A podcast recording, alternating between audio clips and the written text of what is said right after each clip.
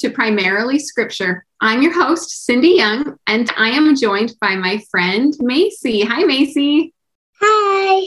Today, we're going to pick up where we left off. For those who have been watching our videos, we already have learned a little bit about First Nephi chapter 1, the first five verses. So go back and watch with who did I visit with? Vienna and with Ashlyn. And now we're going to pick up in verse 6. The first thing we're going to do is read it and find the story. Because if you don't know the story, how are you going to learn the lesson? Right? Yeah.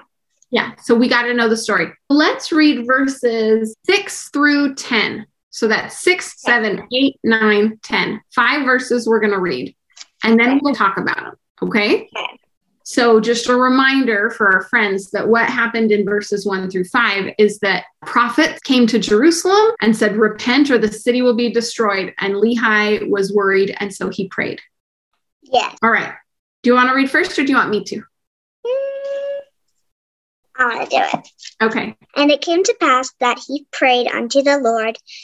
There came a pillar of fire and dwelt upon a rock before him. And he saw a herd much, and because of the things which he saw and heard, he did quake and tremble exceedingly. Well done. Okay. Do you have any questions about that verse? Hmm, you know what was happening? Lehi's praying and he saw something and it was amazing. There was a pillar of fire on a rock. Yes. And he was like, Pretty amazing. Yes. Are you ready to do verse seven? Yeah. Okay, my turn. And it came to pass that he returned to his own house at Jerusalem, and he cast himself upon his bed, being overcome with the Spirit and the things which he had seen. I would be overcome too. That's amazing. Yeah. Okay, let's read verse eight. and began thus overcome with the Spirit. He was cried away in the vision, even that he saw the heavens open, and he thought he saw God sitting upon his throne, surrounded with numberless con- concerning concerns. Concourses. That's a huge word. Concourses. Whenever you come across a huge word like that that you don't understand, will you just pause and go look it up? There are a lot of ways to find the definition of big words. Some super easy ways would just be to ask your phone, ask your device. And if you don't have access to technology to figure it out, then ask a friend who does. Okay. Concourses means a crowd. So if Lehi saw concourses of angels, there was a whole bunch of them, tons of angels. That is really cool. The next time you come up on a big word, go look it up and be sure you know what it means. And that will help you understand the story. concourses of angels and the attitude of singing and praising their God. Wow, he saw Heavenly Father sitting on his throne? Amazing, amazing.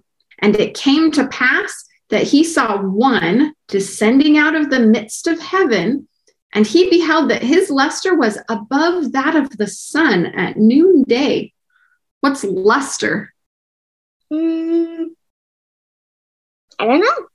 It means brightness, kind of shininess. Like Doesn't a it- diamond where it like shines in the water so you can kind of like see it glow. Yeah. It kind of shines when the sun hits it. So let's finish off our verses. Let's read verse 10. Okay. And he also saw 12 other following him, and their brightness did exceed that of the stars in the firmament. Firmament. Firmament. Yes, that's a big word. Yes. Firmament is what they use to describe like the skies, the universe, the firmament. Yeah. So, do you remember I showed you this? Yes. Okay. When we're in our scriptures, we need to always look for Jesus. Jesus. Jesus is the most important thing. We read this part. Lehi saw one. And one is capitalized like it's a name. And that happens when we're using other words for Jesus that aren't his name, like shepherd or bread of life, things like that. They might capitalize it to help us know it's his name. So this is Jesus right here.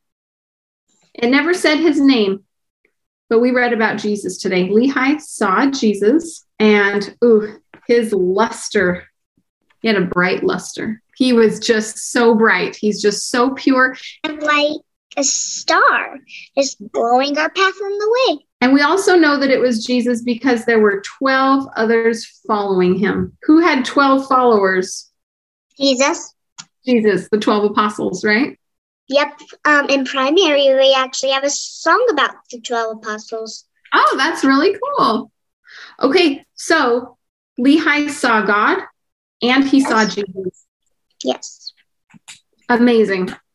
That is so cool. I've talked about this before. You need to understand the story when you're reading your scriptures, right? That's the first thing that you have to understand. It's the first thing that we teach the little, little kids, even in nursery.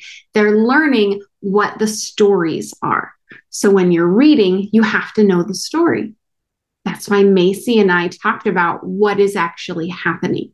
But then Maycie and I talked about finding Jesus. And we had to figure out where Jesus was in the story in order to understand it better. So, do you see how we have two different tips? Understand the story and look for Jesus. And we used them at the same time. That's how a lot of these tips and tricks are going to be. And it takes practice. We will improve our scripture study skills as we work on it over time. Okay. But just keep that in mind that sometimes there are two different things that we're doing at the exact same time. This has been Primarily Scripture with Cindy Young. Please be sure to subscribe, like, and share to help the channel grow, and come find me on YouTube, Spotify, Instagram, and Facebook at Primarily Scripture. Thanks for tuning in.